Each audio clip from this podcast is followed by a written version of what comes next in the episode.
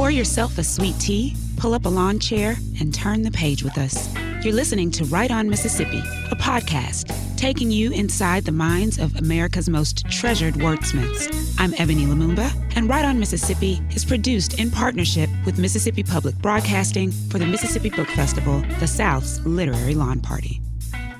Hey, everybody. Thanks for joining us. I'm Hillary. I'm the event director at Lemuria. This is Ellen. She's the literary director for the Mississippi Book Festival. And we're here with Tiffany McDaniel, and we're going to talk about Betty that we're so excited about. We would have had the book festival on this past Saturday. And Tiffany was going to be there, but COVID 19 had other plans, and that's okay. So, this is what we're doing instead. So, everybody can stay safe, but still enjoy some incredible literature. I think just to start, we're going to ask Tiffany if she'll read a little bit. I remember when I got the advanced copy of Betty. I think I read it in like Here's my beat up advanced reader copy. I think I got it in like April and um I read the prologue and I think I read part of it out loud to somebody else here and and I was just like if this is what the rest of the book is going to be like I'm I'm down for this 450 page book.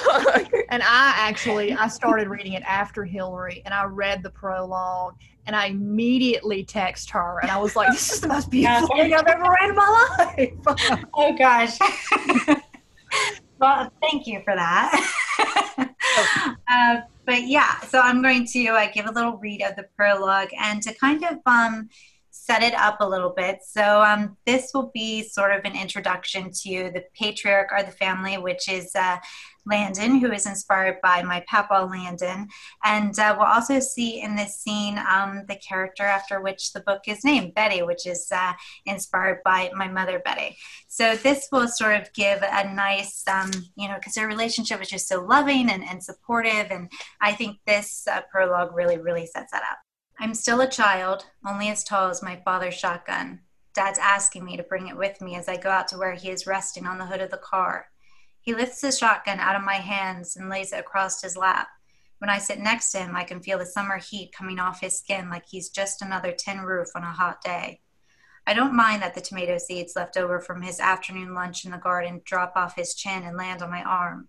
The tiny seeds cling to my flesh and rise above it like braille on a page. My heart is made of glass, he says as he starts to roll a cigarette. My heart is made of glass, and if I ever lose you, Betty, my heart will break into more hurt than eternity would have time to heal.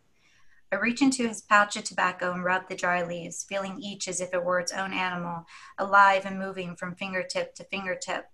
What's a glass heart like, Dad? I ask because I feel like the answer will be greater than I can ever imagine.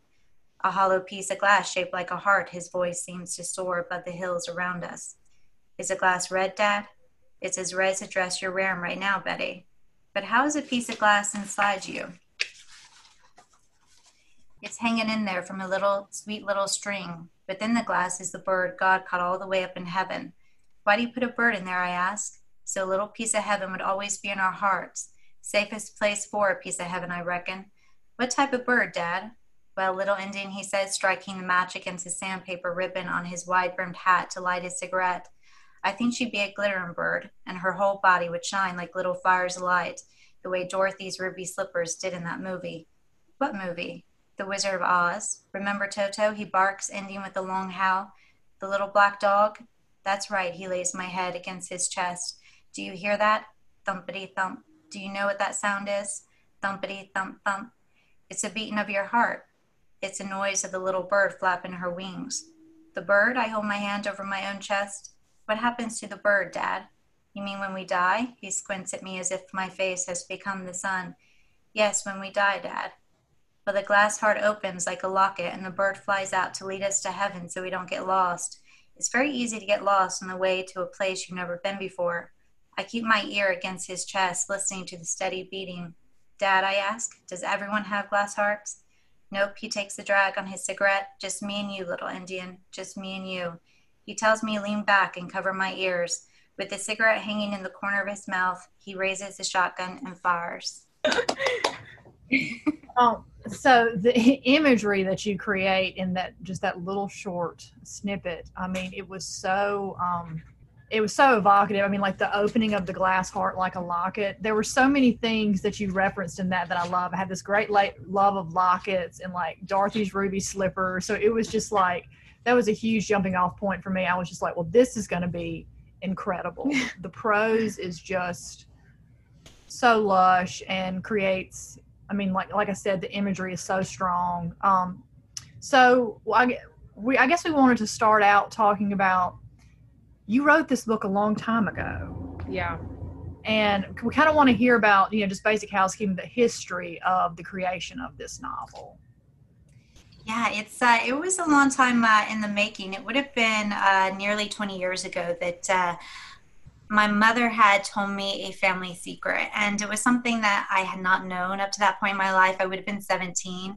Um, there were some things that I already did know. You know, she raised me and my sisters in the garden, and she always made sure that, uh, you know, Landon stories were always there with us, and that she was uh, you know, telling us how supportive and, and how wonderful a father he was. So there were things I knew about that. And of course, I had grown up around Alka and I had grown up around Lint and, and um, the other aunts and uncles. And so they had always been in my life. And then when I heard this secret, at 17 it was it was just opening a whole other secret door and uh, from that point forward um, i started to have q&a sessions with my mother and uh, you know she talked more about the racism she faced. I do have fair skin, um, and so I have not personally experienced those things, but having those sessions with her, you know, opened that door on hearing about the racial slurs her and her father experienced, you know, hearing about how he had been beaten up in these towns just because of the color of his skin. And,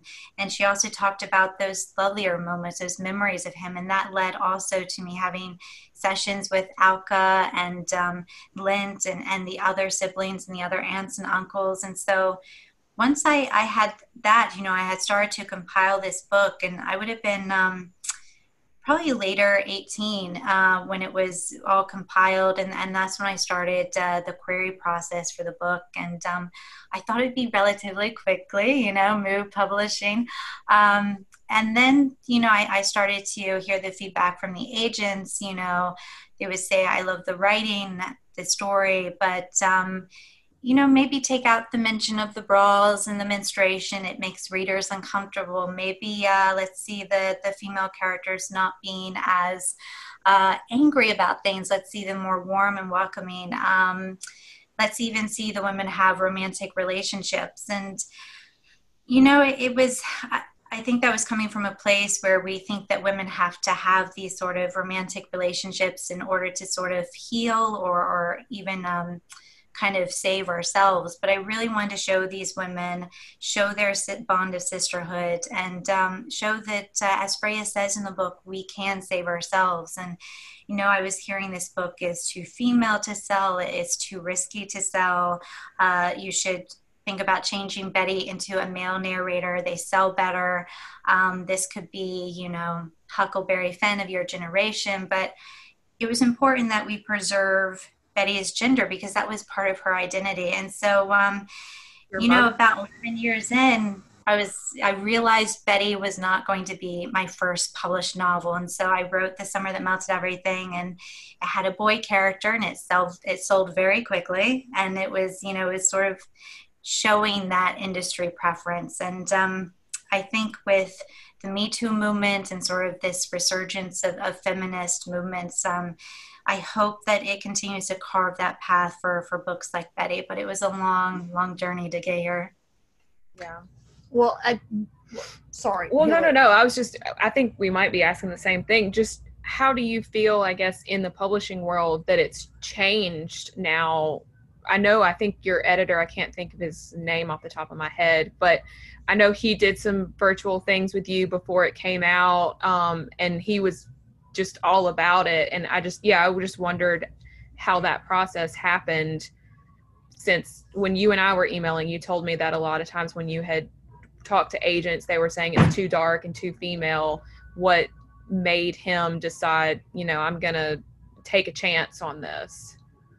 Yeah, and I think I have to say too that um, Knopf and Tim, which is the editor's name, and uh, Emily Reardon, Emily Murphy, and, and Paul and everybody, they they just wrapped their arms around this book and they were so supportive of it. And I wasn't, you know, having those same experiences there as I had had with the agents. And I think, you know, as the publishing industry, what they're so great about it is that they really evolve with the time. And I think during those past 20 years, you know, they were looking at an industry that was shaped by a dominance of male authors and male stories. And then they were looking at the Me Too movement and they were looking at the Time's Up and, and they were looking at how these women's voices are, are so important to be heard. And I think the publishing industry what they've been great about, and we've seen that with own voices as well, and sort of looking for more diver- diverse books written by Black authors, that they really um, reach out and they sort of make their publishing industry that's what it, we're hoping reflective of society as a whole. And so I think that it's just opened the door, those sort of um, movements for the publishing industry to say, yeah, you know, these stories they do have value. Let's start publishing more of them. So i'm hoping that you know in the future that we continue to see more of these types of stories and especially black voices indigenous voices um, voices from so many different cultures and races and and, and genders. And so i think that um, what they do so well is that they drive that because the more books we read that have diverse characters and they have uh, female perspectives and male perspectives it helps us as a society to really reflect that and to really grow because I think sometimes these things can feel a little too much in our face, but books have that ability to be something that is right in front of us. We can just open the cover, and I think people can slip into that uh, that conversation much more easily. So I think it all around it was sort of all these different paths coming together and, and sort of converging on that one. I think, and it's especially reading. Um, you know books from you know people who have different uh, life experiences you know that might not be your life experiences but it, it, i feel like it creates an empathy oh yeah. for um you know all these different you know ways that people live their lives in these different cultures and i mean i think that's so important. I mean i don't want to i don't want to read just about. just about like yeah. you know how my life experience um i mean well and and i mean I, I, told her like the I will think about these characters oh, I forever. Do too. Yeah. um, I mean, they're all so rich and textured. Um, you know, I mean, it is, and so you never. I would just, I assume that you never met your grandfather, Landon, correct? Or did you? Yeah, so he was the only um, family member that I did not because he had died um, over a decade before I was born. He dies um, I don't think I'm giving any spoilers away, but he, you know, it's a story of his life, and, and we see um, how it how it turns out, and that that was reflective of um, reality. You know, at the house, the setting, um, all of that sort of uh, was crafted from what they told me happened in in those final moments, and so he was a character that I really shaped out of um, their memories and those sessions, and and I really wanted to preserve all of that love that um, you know they had for him. And i think back on those sessions with Lint and and you know Lint um, i have such fond memories of my uncle but i know that he was dealing with those demons and, and dealing with mental illness. And uh, you know one of the things that he told me was that uh, especially as a kid nights would be really difficult for him and really terrifying. And uh, landon would you know deprive himself of sleep and he was go into Lint's room and he would sit up with him all night and he would tell him stories and and he would uh, you know try to take his mind off of things. And eventually he found that uh, coffee helped. And so you know it'd be nights of them sitting up talking drinking coffee. And he said you know without dad I don't know if I would have survived as well.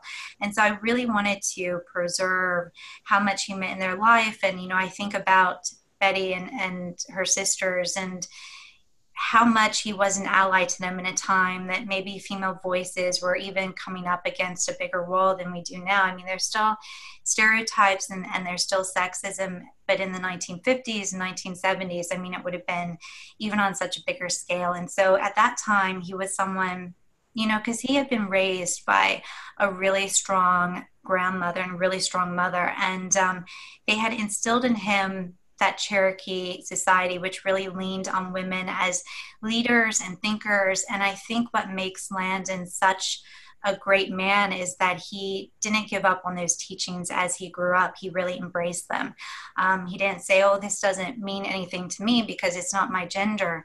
He identified with it, and he then instilled that in his in his daughters. And so, those things I really wanted to. Um, make sure was was transferred to the page but uh, i really wish i would have met him but through their stories i feel as if i've gotten the closest i can to that. Oh i mean there there are times where i had to think about the fact that you weren't betty like this was not your father because that how you wrote betty and landon's relationship i mean that's my favorite thing about this entire novel. And I mean, it felt so real and made me think about my own father. Oh, yeah. And I, yeah, it, it, was just. Well, I mean, he was Land, the character of Landon. Yes, he was a real person, but you never met him. He was still so well developed. I mean, and like that could have really. He could have, you know, read very hot, you know, really hollow, and he did not at all. I mean, it was like you had had these conversations with him um, so I think it's also a testament to your incredible ability to write from you know research, but also your mother. You having these conversations with your mother and um, her family about um, your grandfather Landon. Uh, I mean, it just he was such a rich character and so well developed. So yeah. wonderful job on that. I loved all the I deserve.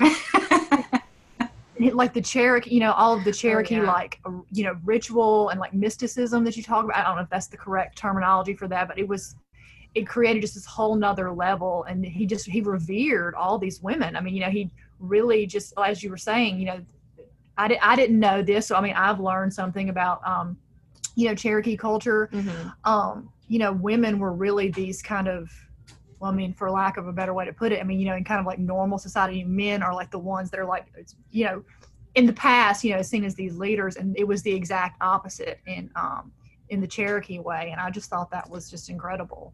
So, yeah, Christianity really sort of flipped that for the Cherokee society because they had, uh, you know, prior to that, you know, the women owned the lands and they owned the house, and uh, you know, if there was uh, a separation of the husband and the wife, you know, she kept everything. He sort of even had to have permission to um, to go back into the house. And so her clan and I think her voice really meant something. And then in the shift to Christianity, it sort of put the men on the top, and it kind of uh, pulled those hunters and gatherers into the farmland, which then removed the women from the lands that they had owned and worked and, and kind of moved them into the kitchen. And, um, you know, Landon, he had grown up with several generations of his family in the house, and uh, the elders had only spoken Cherokee. And so his generation they he had to speak both Cherokee, but he also had to learn the language of the white man because that was sort of the society that he was entering And What I found to be such a testament to them was that it was really storytelling that became their universal language because you know this language of the elders and, and maybe they couldn't speak what he was speaking but it was through that story that they were passing down that heritage and that culture. And landon it was something that he held on to and passed then using story as a way to connect his children to that culture. So story became sort of that universal language in a world where the old language was sort of fading in the distance and they were still trying to say we existed this is who we were this is how we lived. And that was so important to him that that be preserved. And especially for his daughters you know i think about uh, that stage he built in the garden for them the three sisters stage. And um, he was giving them something physical to climb upon and say you are powerful your voice matters. And um, you know frey or flossie they ask him can the boys come up on the stage? And he says no they're not powerful enough. And so I, I think that was such you know a way for for them to feel as if they can have this place and they can physically stand in it and they can physically matter. And i think uh, at that time and place especially that was just so important to carving out that female identity. I was i was about to actually um, ask you something about the stage and all of that. And um, obviously betty is your mother. Um, she's a real person. I know this is fiction, so there's probably bits that are, you know, but how you wrote about how Betty deals with some of the darker things that happen, how she writes things down and then puts them in and buries them um, in what what is it that you that he calls that area? The uh, the faraway place. Faraway The place. faraway yes, I couldn't think of it yesterday. um, and and I know I've seen you know in parts of your book that there are some quotes from your mother. Is she a writer just like Betty in the book? How how has she felt this whole time that that you were kind of writing her story, even though I know I mean, she's told you so much and it seems like she also likes to write and is a writer. Yeah, so um, the poem that is actually at the beginning of the book, um, My Broken Home, that was a poem that she wrote um, for this book. And so um, mom wrote growing up, she primarily wrote poetry, and um, she didn't really cross into the territory that I do, where I write novels. And so um, that was sort of the overlap of, of where her story was impacting it and sort of how I carried it forward into kind of the novel format. But uh, I still have the typewriter that uh, Landon had given her, the typewriter he gives her at the end of the book. And uh, it is, it's, it's very much like this artifact of that time and place, and very much uh, something that, you know, she had used to write the poetry of this story. And so maybe hers was told in these little snippets and was told in the poetry. Um, but then it, it, sort of evolved into this novel form. And so it's something that uh, she has always valued, you know, writing and reading. Our house was always full of books, and, and she always supported um, any sort of artistic endeavor. She was very much um, like Landon in that way. And, you know, I, I look at her and, um, you know, you talk about her burying those stories and, when I was um, hearing her story and, and, hearing how you know these secrets were sort of weighing on her, and uh, for me, I, it was very much as if she was using her body as the earth, and, and she was sort of making these holes um, on her body and in her soul, and, and burying these secrets deep inside her. And so, I thought, well, you know, I want to see her physically doing this act. And so, um, we do have that overlap of the truth, but then using fiction to sort of evolve it maybe in a different way. And that evolution came from seeing her sort of internally bury these secrets within her to in the book being able to see the physical act of it. And so i think there's a lot of that merging of mom and me and her poetry and sort of then the writing into the novel. But i love that i love that it's sort of entwined. It's like this ball of thread you know it's, it's sort of interlocked and, and together. Yeah. So, so what is it um so what's it been like for your mother with the release of this book you know it's one thing to have it just kind of like this idea that something you know, that this is going to happen but then it to actually be released into the world. And it's you know it's her story that her um you know that her, Her da- family, that her daughter yeah. told. Um I, I feel like that could be really remarkable but also kind of exposing. Can you talk to us about you know how this has been for her and for you? I mean yeah, yeah it's it's a bit she's been so um, excited because she's been with it um, from the beginning as well and so you know 20 years and and Alka and the others, and you know they would they would check in on the progress. You know, is there any uh, publishing news? And because they really wanted um, this story told, and uh, you know, Alka died not very many years ago. She was in her 90s, and so and a lot of them, um, you know, we lost Frey and Flossie. You know, they they died from overdoses, and and so we lost a lot of the family members in the past two decades, and um, I think that's what makes it sort of bittersweet for mom that she's here and she's able to see this but those people who who really also wanted to see it too have have not gotten to see the moment. And i think back on alka you know um, when i was doing those sessions with her about um,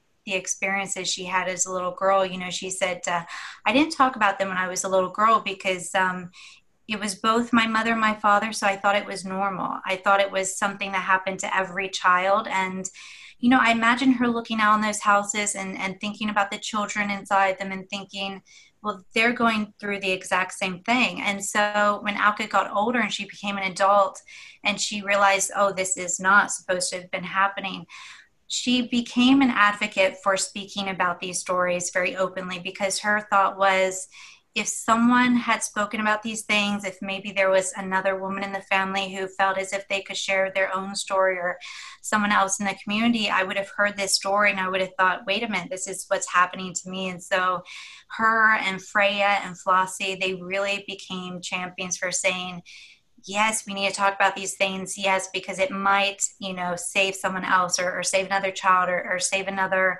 uh, woman or, or, man because the abuse happens to both both genders, but save someone who who was experiencing these things. So, yeah, I really wish um, they had lived long enough to see it happen. You know, I, I'd, you know, starting now, I didn't think you know two decades from now the book will be published but uh, yeah I, I, wish that they would um, would have been around but i feel like their spirit is here. So so that's sort of the the balance of, of feeling as if yes their stories are told and yes we got the opportunity. So hopefully you know wherever they are looking down that they feel as if uh, okay I, I feel i feel like i'm here in spirit for this. Well so and i speaking about alka um i don't think you can talk about this book without talking about all of the pain that is so prevalent in it. I mean, so like I was talking about the gorgeous writing, so there is this just like gorgeous, lush prose, and then this juxtaposition of telling this, you know, at times really gut wrenching story. Mm-hmm. Um, you know, and I, so I didn't, I, I did not know that Alka was, a, you know, an, you know, your actual grandmother until this very moment, and it it broke my heart all over again to think about. I'm actually about to start crying. um, to think about you know the things that that she lived through, you know, was something that actually happened to somebody. So that is, oh.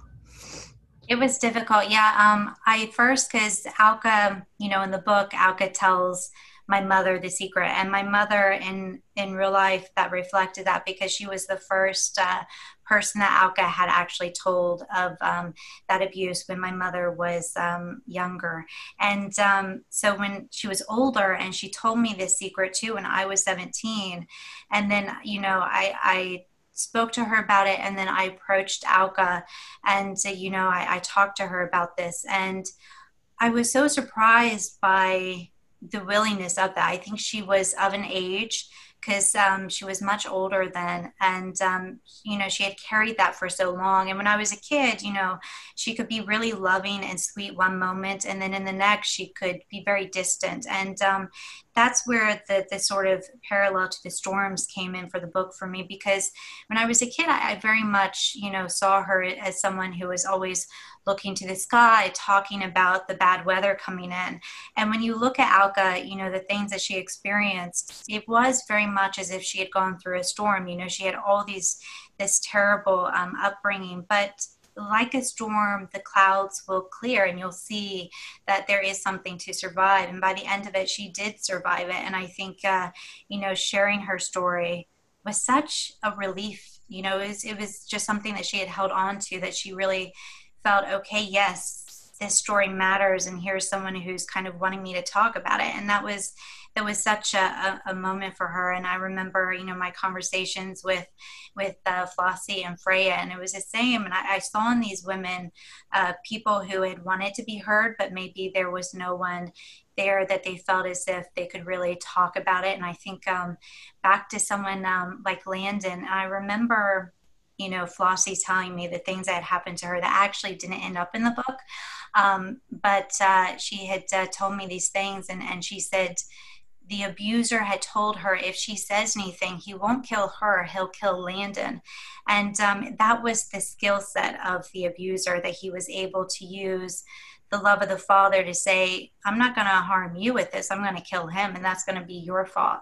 And so it was this. Um, it was this moment where you realize that they were in this home with this father who was so loving and yet they couldn't tell him what was happening and so that was that was that was just such a moment to uncover those things and to uncover that even decades later, these were things that were still so, so intense and vivid in their mind. And um, especially with Alka, you know, when you're hearing these things, you don't want to. Um, it, it, was so hard to hear because she talked about uh, her mother carrying her into the father's bedroom and that was really difficult because um, usually you don't hear about the mother being involved in that level of abuse and uh, you don't want to um, you know break down or, show any sort of uh, emotion that might embarrass them telling this story or, or, sort of might make them feel a little bit shame or, or like maybe i shouldn't have told this because you know the person is is reacting to it. So you sort of have to keep a face that um, you're listening to the story, but internally you're sort of breaking as you're hearing it because it's, it's one of those stories that then you you carry with you later, and and you you have those emotions with yourself later. But um, it was such difficult things to hear, and it all made sense the older I was from seeing her as she was when I was a child, who could be very distant times and also very loving. I understood completely why she was the way she was. Absolutely. Well, I was going to say what you just said, you know, your writing is it's beautiful, but there are there were multiple times while reading this that I was just like, "Oh my gosh, this is like I don't know if I can like go to the next thing." But the relationship with Betty and Landon and with with his other daughters as well was the like you just said like there's a storm but there's always it, you know it clears and everything. And, and that was always throughout the whole book their relationship his love for his children mm-hmm. was what kept me yeah going. Not i mean obviously the whole book is great but that that was like the main strong part of the book that i just love so much. Yeah yeah and that's that's why you know i noticed um, from those stories with them that you know, they talk about these painful parts. And then anytime they would talk about Landon, it was such, you know, a change. It was a joy. It was a happiness. And um, those memories and, and that relationship with him, I think really saved them. Because if you think about they were going through this abuse, and if they didn't have that type of father in their lives, I, I, you know, I don't think that they would have been able to survive it as well as they did. You know, and after his death, um, Fraya and Flossie. They they slipped into addiction. Um, you know, all they they really felt as if they had lost the only lifeboat in the middle of the ocean.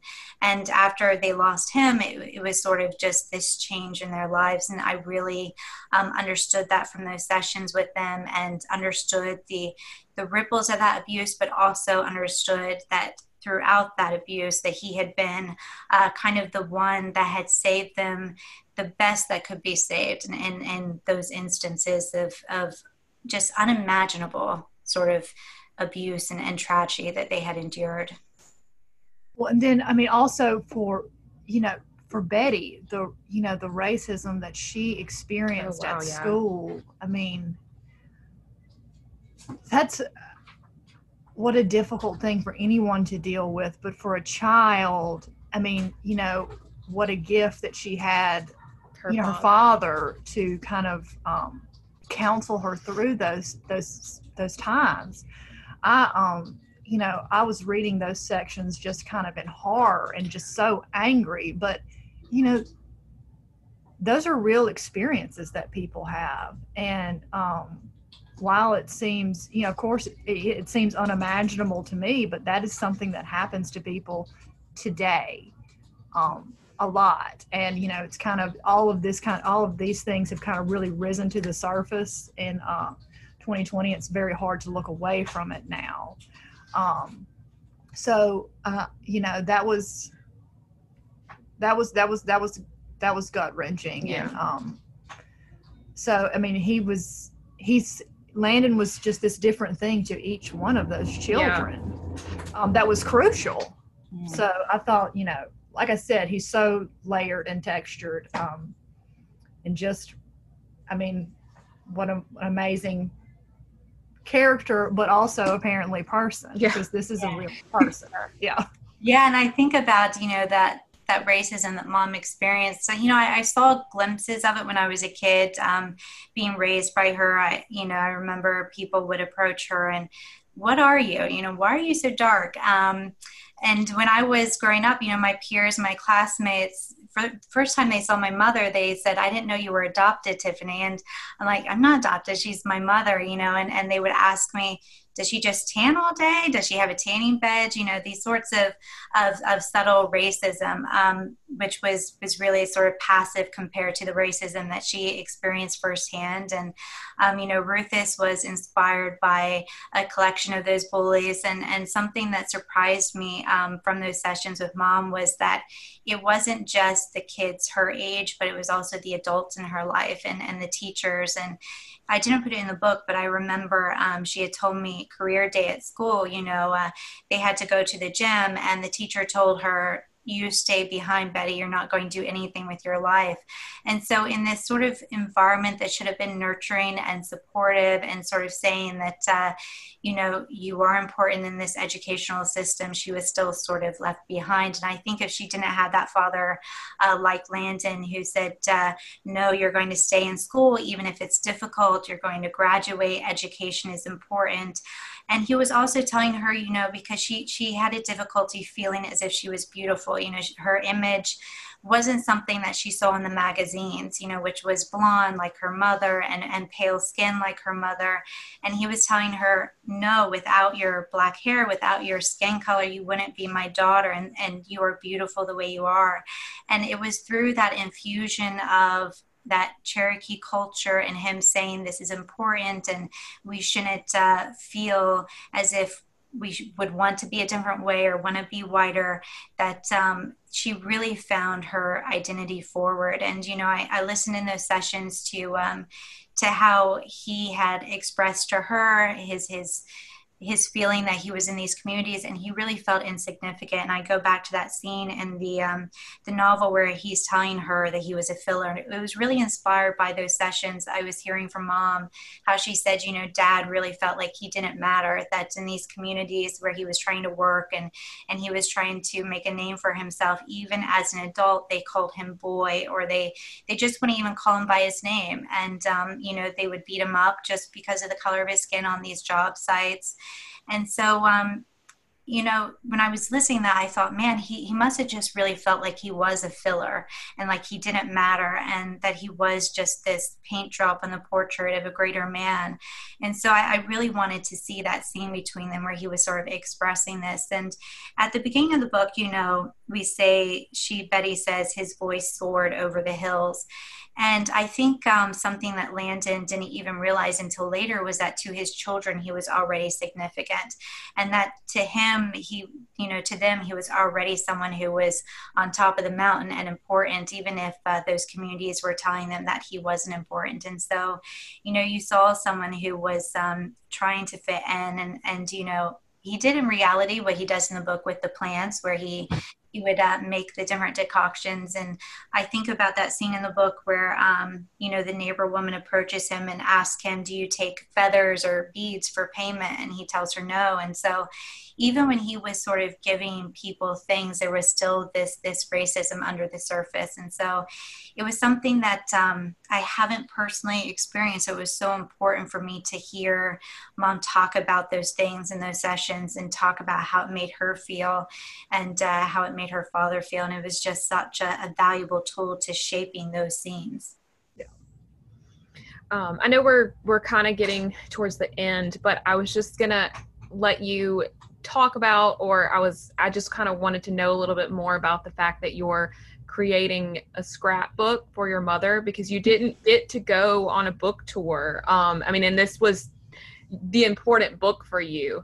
Um i know I, I sent you some bookmarks and things like that but i don't what what else have you kind of been able to collect i guess for her for this novel yeah, so um, it goes back to when I first um, got that email from Knopf that was confirming that they were offering on the book, and that was sort of the the, the point that really tipped um, the will really start this scrapbook out, but it also includes with those things uh, the photos of Landon, the photos of Alka. So I sort of mixed those images with these things that are coming in from mom. And yeah, you mentioned the book tour, and your bookmarks will go in it, and your incredible note will go in it. And uh, you know, I've gotten some reviews because um, mom doesn't use the computer that much. She's she's very much a typewriter person still.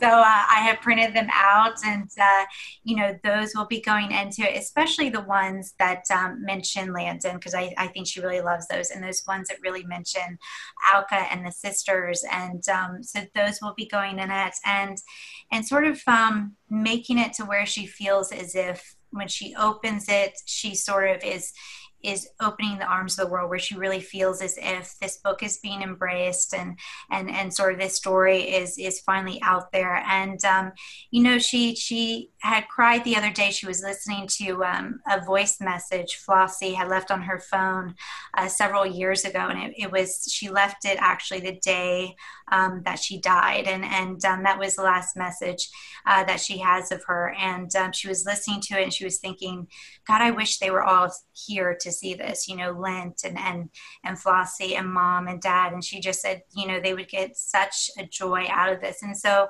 for her, I think my goal is with when she opens that scrapbook that she feels as if they are here with her they're in this moment celebrating with her and that um, it's something i can give her that she can hold in her hands and sort of hopefully feel the weight of it because you know i'm i you know digital we don't necessarily get that feeling that tangible in her hands. But when she has this scrapbook and it has the photos and the reviews and and the notes and all these things she can feel that okay this story has been received in the world and, and this is what it feels like. And I, I feel mom and dad with me and i feel my sisters and i feel my brother. So so that's that's the goal with it. But i think uh, for her it will just be such a special special moment. Yeah I would like to also mention to everybody that's uh, tuning in for this is that Tiffany is also a visual artist as well as an incredible writer. So, I mean, I think to the scrapbook it's like a marriage. Yeah. I would see I see it as a marriage of both of your um, both of your talents, which I yeah. I mean, uh, yeah, I was gonna say. Are you gonna document this on your website? Yeah, that's, no, that's I was gonna say that if anybody that's that's watching, you should definitely go to Tiffany's website. It's just tiffanymcdaniel.com, right? Okay. And you can see her art, but you can also see photos of Betty, of Landon, of Alka, I think of Lint. Mm-hmm. Um, that I think is my favorite part that these are real people, people, your family I, I love going to your website because I've seen that you've added a couple of photos every once in a yeah. while, and I go and see the new one. the work in progress, yeah. And there's also, uh, it was really funny during the research. I found the newspaper article from uh, the Arkansas Gazette that was from uh, 1954. So it would have been a few months after Mom was born, and it's of Landon getting arrested for moonshining, and I just thought it was just like such a kick.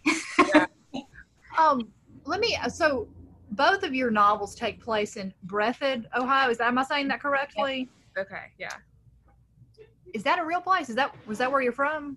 Well, I I do get this asked this question because I don't have the accent of my Southern Ohio character. So I grew up in both Southern Ohio and South Central Ohio, and so because I did my schooling in South Central, I tend to carry more of the South Central accent. But um, I spent most of my time in Southern Ohio, and I still live in both uh, places today. And it was a Southern Ohio town that uh, Landon raised his family in. And so um, mom had uh, raised us in that too because she wanted us to sort of see the, the nature and the, the wilderness and the environment. And um, I changed the name, but it's inspired by that real town. And because it was born in Betty, um, and then I wrote the novels later, like The Summer That Melted Everything, I found that I was returning back to Breathitt. And so I have over 12 novels written, and for the majority of them, Breathitt is the set. Yeah. Breathitt is the set. So, yeah. so it seems to be um, a character that I, I, think I will always uh, return to and sort of carry forward because I think I'll always carry this family story in some way. And I think Breathitt will be the, the vein that runs through there. So, yeah. Well, that was very, very thrilling to hear. Um, I, I, love, you know, how some authors will will create these fictional places that that are in these real places, and they'll just, you know, develop that yeah. through the years. So I'm very excited for more to, for more of yeah. that. Yeah, um, yeah. well, Tiffany, this was fantastic. Um, thank you. yes, thank you. I was just gonna say we've got signed copies. They're on our website. You can give us a call either way. Um, uh, yeah, just just just buy it. Don't yeah. You, don't question yourself. Just get it. Give them your money. Um, you won't be sorry. No. Um, thank you so much for doing this with us. It was uh, it was really an honor. Um, yeah, this is the book that I've kind of thought about all summer long during this uh, hellscape that we're in. So um, thank you for the escape. Yes. Um, and just you know the the things that I'm left with after this novel. You know, I think about it.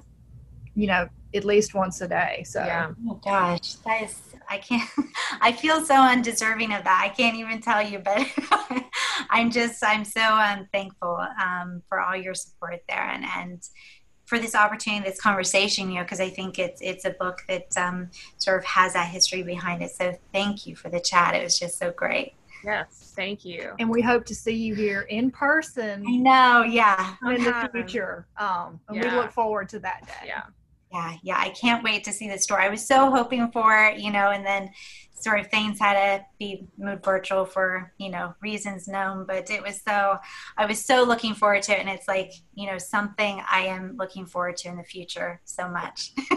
We all need to grasp onto Yeah. those things to look forward to right now. yeah, We'll we'll stay in touch. We'll we'll get you here. yeah, yeah. yeah. Thank you so much. Have a great rest of your day. Oh gosh, you too. Bye, guys. Bye. Thank you. Thank you. Write on Mississippi is produced in partnership with Mississippi Public Broadcasting for the Mississippi Book Festival, the South's literary lawn party.